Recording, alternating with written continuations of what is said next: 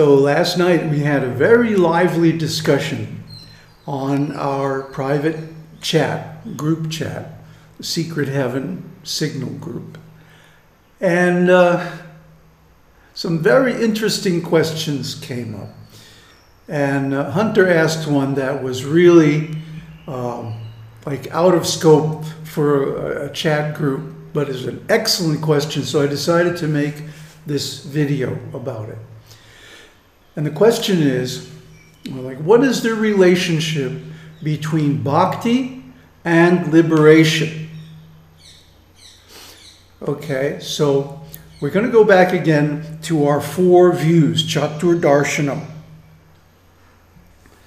The first view is Dvaitavada, and the yoga for that is Karma Yoga.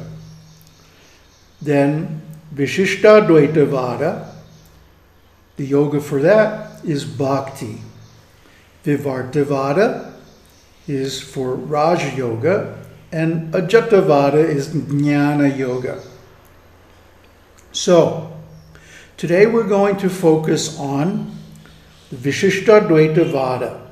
Vishishta Dvaita means conditional non duality. We're in duality now. We perceive the world as duality, but we know that on the higher levels of the path, we go beyond it. And we realize the non dual, absolute Brahman. So, this is the realm of bhakti yoga, and the qualification for this level is one must be a madhyama adhikari. What does that mean? It means that one is neither a beginner nor has reached the top. Uh, madhyam means in the middle.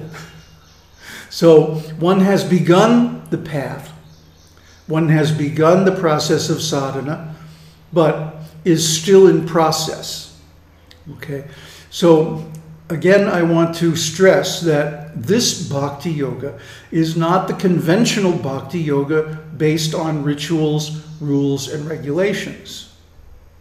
That's actually karma yoga. It's described in Bhakti Rasamrita Sindhu in the introduction by Sanatana Goswami that the Raganuga Bhakti, or uh, advanced stage of spontaneous love, is beyond rules and regulations. And this makes a lot of sense, you know? You cannot force someone to love you. Isn't it?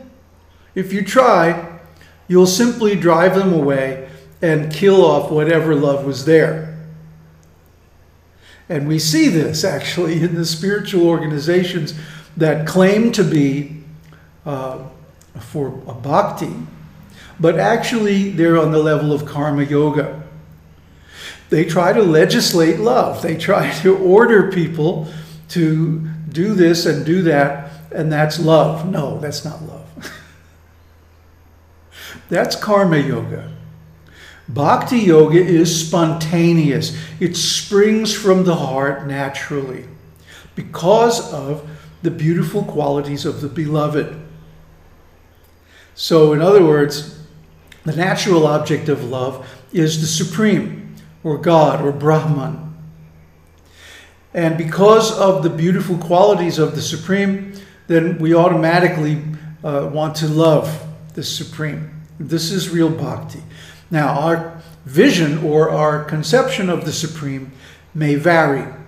And between the different levels of bhakti, which we're going to explain in this video, it matures from a very dualistic concept to almost complete non duality.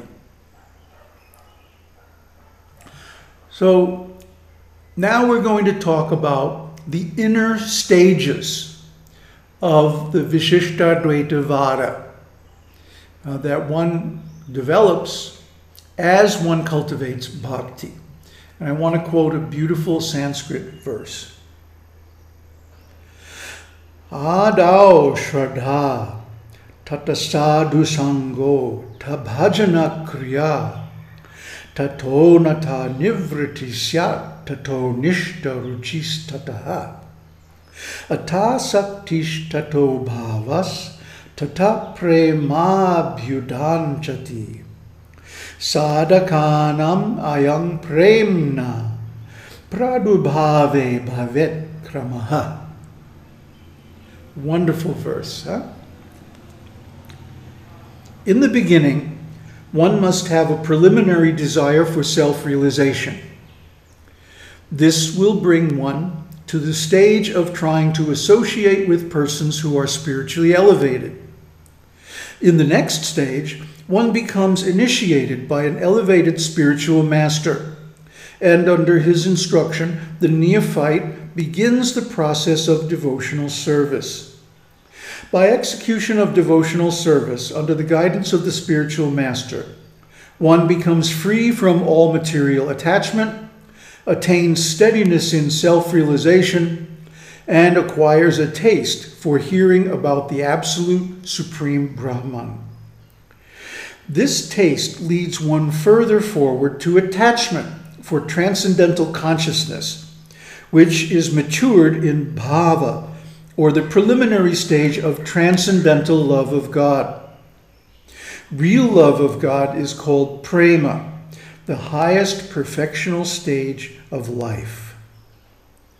And this is from the Bhakti Rasamrita Sindhu, the ocean of love of God, uh, or actually the ocean of the nectar of love of God. And incidentally, I published an edition of the complete Bhakti Rasamrita Sindhu back in, I don't know, 2010 or something. And uh, I'm linking to it in the video description here. So if you want to know everything about Bhakti, download and read these books. Very informative. So that's a long verse. That's a big piece of information. Huh? Let's take a look at it in a diagram form.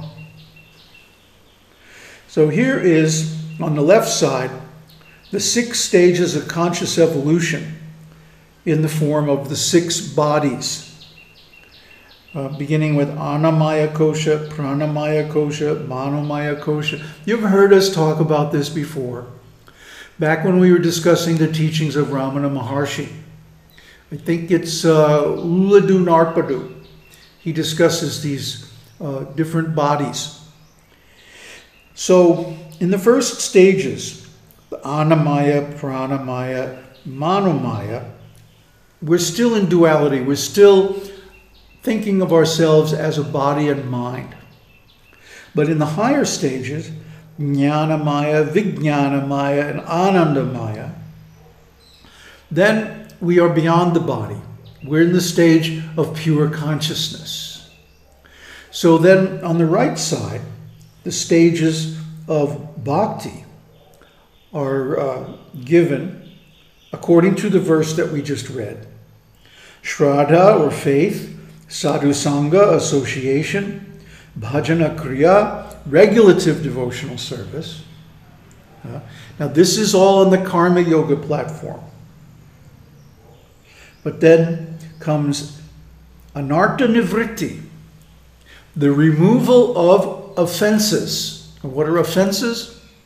Offenses are thoughts, words, and activities that diminish one's spiritual standing. So it's possible, just like as if you had a bank account, and every day or every week, whenever you get money, you're putting some savings in that bank account. But then one day, you take out a bunch of money and blow it on some nonsense. So this is like uh, an offense. In bhakti, we're trying to accumulate impressions of love of God. And the more we can accumulate, then the higher and more tasteful our love becomes. But then if we do something against that, uh, especially offending the spiritual master, offending the devotees like that, uh, then we can lose all of that. And we've seen it happen many times. So be very careful of these offenses. Because when the offenses are completely removed, we reach the stage of nishta. Nishta means attachment. Attachment for what? Attachment for this state of love because it's so beautiful, it's so pleasurable. It's much better than any mundane pleasure. Because, why? It's long lasting. See, it doesn't go away, it doesn't dissipate. Uh, only if we, if we make offenses, it might. But once we're free from offenses, it only grows and grows. And that leads to the state of ruchi. Ruchi means taste. So when we get taste for spontaneous love, from that point on, we don't need any support from outside. We become independent. Uh, we will never lose that taste. This is the permanent stage, leading to asakti, attachment. Asakti means not asakti, not asakti. Asakti means that, you know, wild horses couldn't drag me away. I'm attached. I love this. no matter what happens, I'm going to go through it to the end. And that leads to bhava. Now, bhava is something wonderful. Bhava means devotional ecstasy. And this is realized in various ecstatic symptoms choking of the voice, tears flowing from the eyes like waves, goosebumps all over the body, feelings of like liquid energy flowing up the spine. Oh, it's just amazing. You can't believe it. When it first happens, you wonder if you're going crazy, but it's so wonderful, you don't want it to stop. it really, what's happening is that the intense love is dissolving the mind. And then finally, prema. Prema is pure love of Godhead, pure love of the Absolute, Brahman. And this can be uh, with form or qualities, saguna, or nirguna, without qualities or form. So, okay, in the elementary books on the beginning stages of bhakti, prema and moksha, uh, pure love of God and liberation, are seen as different. But in the final stage, prema and moksha are one. Why? Because someone who is in prema has no material desire and hence will not take another body in the next life. So, what does this mean? Moksha is attained through meditation, and prema is attained through bhakti. But actually, both these states are identical. What's the difference? Well, the attainment of prema is the result of a long, slow, steady process of sadhana that goes on for many years. And actually, in this process, there is no real effort to attain liberation. But liberation comes automatically. Okay? The, the thing is, it comes on God's schedule, not on our schedule. So, because we're attached to being the doer, because we're stuck with the idea of if I'm going to get liberation, I have to do it. Uh, this this bhakti, this this chanting and offering stuff and all of this, this is not going to give me liberation. So I have to do something about it. I have to sit down and meditate and all of this. So really what it is is that the Raja Yogi is too impatient to wait for liberation to come all by itself, so he has to do something about it, right? but guess what? It's an illusion. We cannot get liberation by our own efforts. Why? Because then we would be the doer. If there is a doer, there is an ego, there's an individual, there's a person. So, because to execute Raja Yoga, we have to be a person, we have to be a doer, then we can't get moksha because that is a block. What happens in bhakti is that the ego is gradually worn away, like the stone worn away by the water in the stream. And then liberation comes all by itself when the ego is completely gone. so if you're too impatient to wait for God to liber- give you liberation or goddess, then uh, you want to perform Raja Yoga and go through all that trouble of meditation.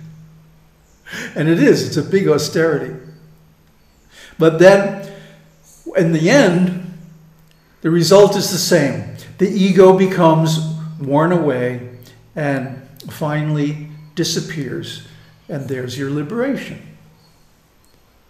So, I hope that's clear.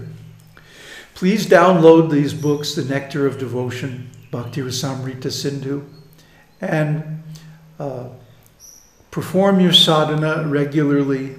Uh, whether you do bhakti, puja, uh, japa, mantra, or meditation, the result is the same. Om Tat Sat. Buddhu Saranai.